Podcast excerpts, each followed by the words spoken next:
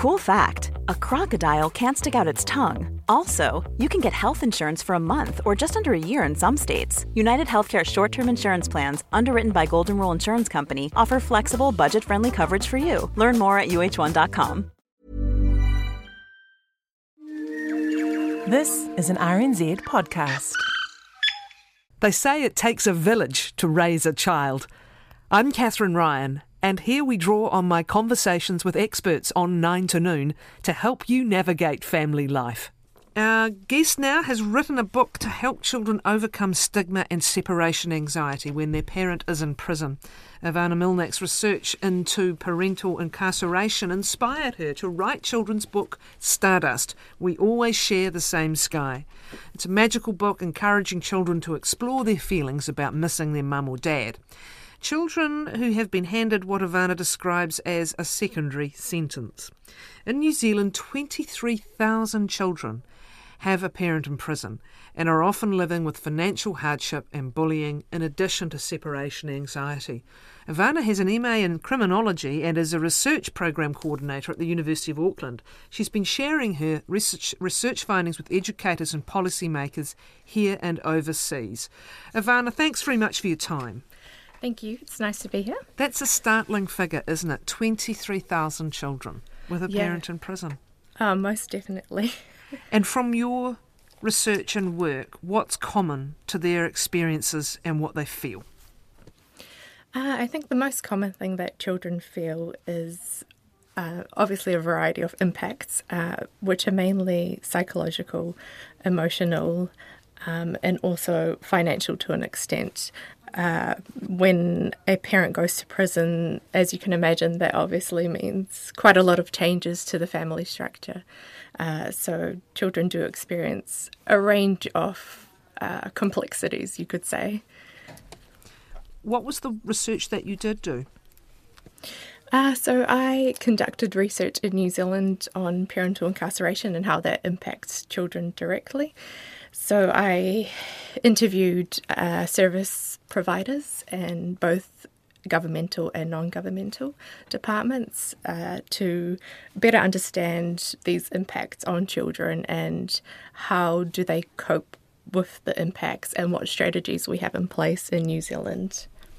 Was there some hard hard facts in both senses of the word that, that you were able to use? Um, yeah, I think uh, parental incarceration in New Zealand, the topic itself is not spoken about too often. Uh, so we don't actually know too much about it, which is another reason why I did this research. And uh, I mean, from the stories that I've heard, uh, it is very difficult to lose a parent to imprisonment. Uh, so children feel quite a lot of grief and separation anxiety, and you know issues can come up at school where children experience bullying. Uh, and obviously, with inside the home, uh, losing a parent to imprisonment also means the loss of an income, and so that has a lot of impacts on the family. Were you able to learn most from organisations working with families rather than families themselves? Were you able to do some first person interviews? Ah, yeah, most definitely. I think both to have both both perspectives is really beneficial. Um, I obviously people who work frontline with these children hear a lot of stories, and I was able to hear some of those stories, which I was very privileged to do so. And yeah, so I really learnt quite a lot from both both sides. What what is the the system, I guess, that children will will go through? Um, first of all, there's I suppose someone having to explain what's happening, but then once the parent is gone, what access do they have, and how? That's really difficult to answer. Um, some families uh, decide to disclose that they did have a spouse go to prison, and other families don't feel comfortable to do so. So, for the families out there that do come forward and share their stories, there are a few um, service providers in New Zealand, uh, mainly NGOs. So, uh, NGOs like Pillars does a lot of work around this topic, and their care is specific to children who have a parent in prison. Uh, and there are other organisations um, such as Work and Income and um, a few other smaller NGOs that do work frontline with children. Are children, however, able to see their parents in the normal circumstances? And what circumstances can they, and, and how often? Again, a tough question. It's really dependent um, on the parent and their offence. Uh, obviously, if the parent has done something quite serious, then those visitations are not allowed. Um, but in other situations where the parent has gone in for a minor crime, uh, the child can visit their parent. Um, and this can be quite regular, um, but it really depends on the family situation and where the parent has gone to prison, whether it's local. Um, if it's a bit further away, then that makes it a little bit more difficult to make those visits regular. So it might be once a week, it might be once a month, it might be yeah, hardly ever. It's really case by case. How long are the visits? They usually range for about an hour, um, but from the moment that you step into the prison, your time starts ticking. Um, obviously, you have to go through different procedures and security um, until you actually get into the visiting centre to be able to see your parent. And again, that varies um, across prisons in New Zealand. What's the prison environment like for children? Is there a different area for them to visit a parent than other family members? Well, from what I've heard in the more recent times, uh, a lot of the prisons have been putting quite a lot of effort into making these visiting centres within the prisons a little bit more child friendly uh, and not so sterile, which has been great to see. Uh, Auckland Women's Prison, for example, has progressed in this um, a lot, um, and they have done a lot of great work um, in terms of putting up a few paintings and just making the rooms a little bit more child friendly. I imagine for those who can go and do go, it's obviously a nerve wracking experience. Um, and what preparation can happen to try and ease that a little bit? Uh, yeah, definitely. Um, again, it's very case by case. Some children are very excited, and others are very, you know, terrified. Uh, so I think the best thing that we can do, uh, whether you're the other parent, a caregiver, a social worker, um, is to just try and talk to children about what they may encounter, what they may see inside the prison, uh, who works, for example, in the prisons. Uh, describe the prison guards and what they may be wearing. Uh, yeah, so I think there's also been some more work done within the prisons um, where we've created a booklet for children explaining in a child friendly way um, how this visit may go and what they may see. Other ways of keeping up some connection. Some parents write letters to mm-hmm. keep in touch, as in yeah. Stardust. We'll come to your story in a moment, but is that a very important uh, way of keeping up a connection, and can it go well sometimes and not well other times? It requires a level of cooperation yeah. and handling at both ends, doesn't Definitely, it? Definitely, yeah. I think it's like you say, it can. It, I think for majority of the part, it does go quite well and quite smoothly. Um, so things like writing letters, um, keeping touch over the telephone when the families can. Uh, there's also a great program that's being implemented into a few of the prisons that's called Storybooks. And this is where the parent sits down and reads a bedtime story, which is recorded onto a CD. And then that CD is um, passed on to the child.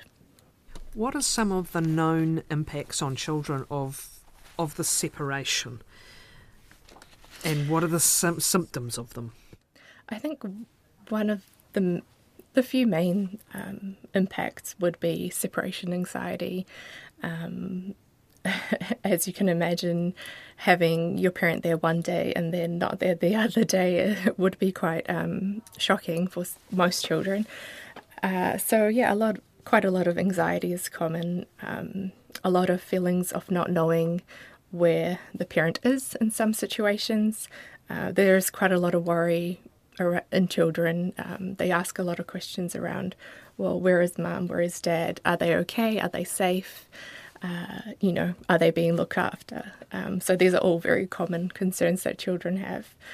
Uh, and also grief, I think, is another big impact that children would obviously feel. Um, just, you know, not having their parent around anymore. Some of the symptoms of this that children are stressed or are feeling this? Yeah, um, stress, anxiety um, it can obviously impact uh, their schooling as well, um, concentration levels, you know, the constant worry um, that they have. What options are there for parents to have their children or babies with them in prison? This has happened in some cases. Yeah, uh, it has. Um, and again, this is very, um, it varies across prisons. Uh, prisoners can have their children in prison with them, um, only if they're born um, in prison. So there is a unit which is called the Mothers and Babies Unit, and this is where offenders are able to um, give birth and keep their child with them for up to two years in prison. But again, uh, to get into this sort of program, there are very um, specific guidelines. Um, the parent has to be on a non-violent offence. Um, yeah, there there are quite a lot of guidelines that they have to meet in order to be able to go through to the to the unit. Your book Stardust explores that matter of separation anxiety. For whom did you write it? Did you write specifically for children experiencing this? Yeah, definitely. So, Stardust is really a reflection of the research that I did back in 2016. Um, I always wanted to do something more with my research and not let it um, sit on a shelf. So, really, this is um, a, a book written for children who have a parent in prison. Um, I wanted to give them something that they could relate to. There's not too many children's books out there that um, are quite specific to this topic and just to give them the sense of hope um, and self belief. What happens in Stardust? How do you put yourself, I guess, inside the experiences of that child and communicate through this story? So, in Stardust, um, it's basically a story about a, a girl and a mother. Um, the girl's mum um, ends up going to prison, and they find it very difficult um, to keep in touch. Um, as we've talked about, it's not always easy, and so they communicate through writing a letter to letters back and forth to each other, um, and they just share common feelings, um, emotions that they're going through, and they kind of process this together. Um, and they do this they do this through using the sky um, as an example um, as we all kind of share the same sky. Um, yeah. It's beautifully illustrated and and what is the importance of that idea of of contact of being able to imagine contact across time and, and space? I think imagination is a powerful thing. Um, so yeah just encouraging children to feel connected in any way that they can um, and just to use their creativity um, when they are missing their parents and they can't always be in touch. I think that's a great message. You've written this, but is creative writing also a very useful tool for children going through this? Most definitely. Um, yeah, I think that I have seen quite a few stories um, where children have written um, about their feelings and um, opening up and expressing how, how it feels to them to have their parent go to prison. Um, I've seen some beautiful poetry as well, so I think that's a really good way um, to express these feelings. And to have their own goals and dreams when so much of what they're experiencing is a disruption to their home life. Um, is that another thing that writing can do? It can help them envisage a different kind of life for themselves. Yeah, I, I agree with that. Um, I think my biggest um, pull around this book was also just to try and change the discourse a little bit around how we speak about these children and to these children. Um, I think in the media quite a lot, you often hear that children who have a parent in prison are nine times more likely to be in prison themselves. So my um, push there was just to create a positive story for them um, to say that it's okay to have dreams and to chase them. In fact, I suppose part of that so called cycle mm-hmm. is that you do start imprinting negative thoughts about yourself and imprinting an inevitability about yourself unless something disrupts that very natural human process Definitely. and replaces it with mm-hmm. something else, with, with, with different kinds of plans and dreams. Yeah, definitely. So, um, uh, there's also so many incredible success stories out there um, in terms of you know uh, children who have gone on to achieve incredible things despite having their parent in prison or both parents in prison. So I think if we can push um, those stories out a little bit more and hope that it will inspire the younger generation, I think that would be great. Also, how they think about the parent in prison. Is it important to look for again, just to be careful of what's happening in a young person's mind mm. and imprinting on their thinking, is it important to look for the best things they can recall and the things they love about that parent rather than this incident or that? Yes, most definitely. Um, and I think a lot of children do do feel that um, from the stories that I have heard. Um, when you're a child at a relatively young age, um, they don't really understand fully sometimes what has gone on. Um, and so all they know is that they love their parent, and that's most important for them at the end of the day. So if they can hold on to those positive memories that they have with their parent, that's beneficial. What can schools do? I, am just reading here also mm-hmm. sometimes children, of course, may have to move home or, or live with other family members because the, the, the parent, perhaps the one parent, is in, is in prison. Um, so there's all that disruption, yeah. but the bullying, and we know how that affects children's education, moving moving mm-hmm. around. The bullying factor as well, they'd be easy targets. And what are your thoughts for schools and teachers to care for these children and to keep an eye on what's happening? Yeah, I think it's important to just be open to um, understanding the topic a little bit more and just to have a little bit more awareness around what um, children go through. Not every child, but um, I think teachers can help children by, um, you know, educating them on what it may feel like for a particular child in the class to have their parent not with them. Um, and just to raise a little bit more awareness around the topic um, of parental incarceration in New Zealand. Why do you have such a commitment to this and to these children? That's a great question. Um, I've always felt very driven um, in terms of this topic in particular, just through my studies. Um, you know, we hear so much in the media and in literature about um, incarceration rates and offenders, and very little is put um, towards families and prisoner families. Um, so it's really important for me to shed light on on that topic and the fact that um, we have huge incarceration rates in New Zealand and we are very offender focused, but often the families and the impacts on the families and children that's what's left out. And I think that it's it's just important to bring light to that topic. How can people get a hold of Stardust, the book, Ivana? Uh, yeah, sure. So Stardust will be available online from today. Mary um, Egan Publishing, yeah. I've just found it. Yeah. yeah, so Mary Egan Publishing and the Wright Family Foundation helped me put this book together. So it will be available um, online. That might be a good book just to have in many classrooms. Yeah, that is my hope. Yeah. yeah. Thanks very much, uh, Ivana Milnick.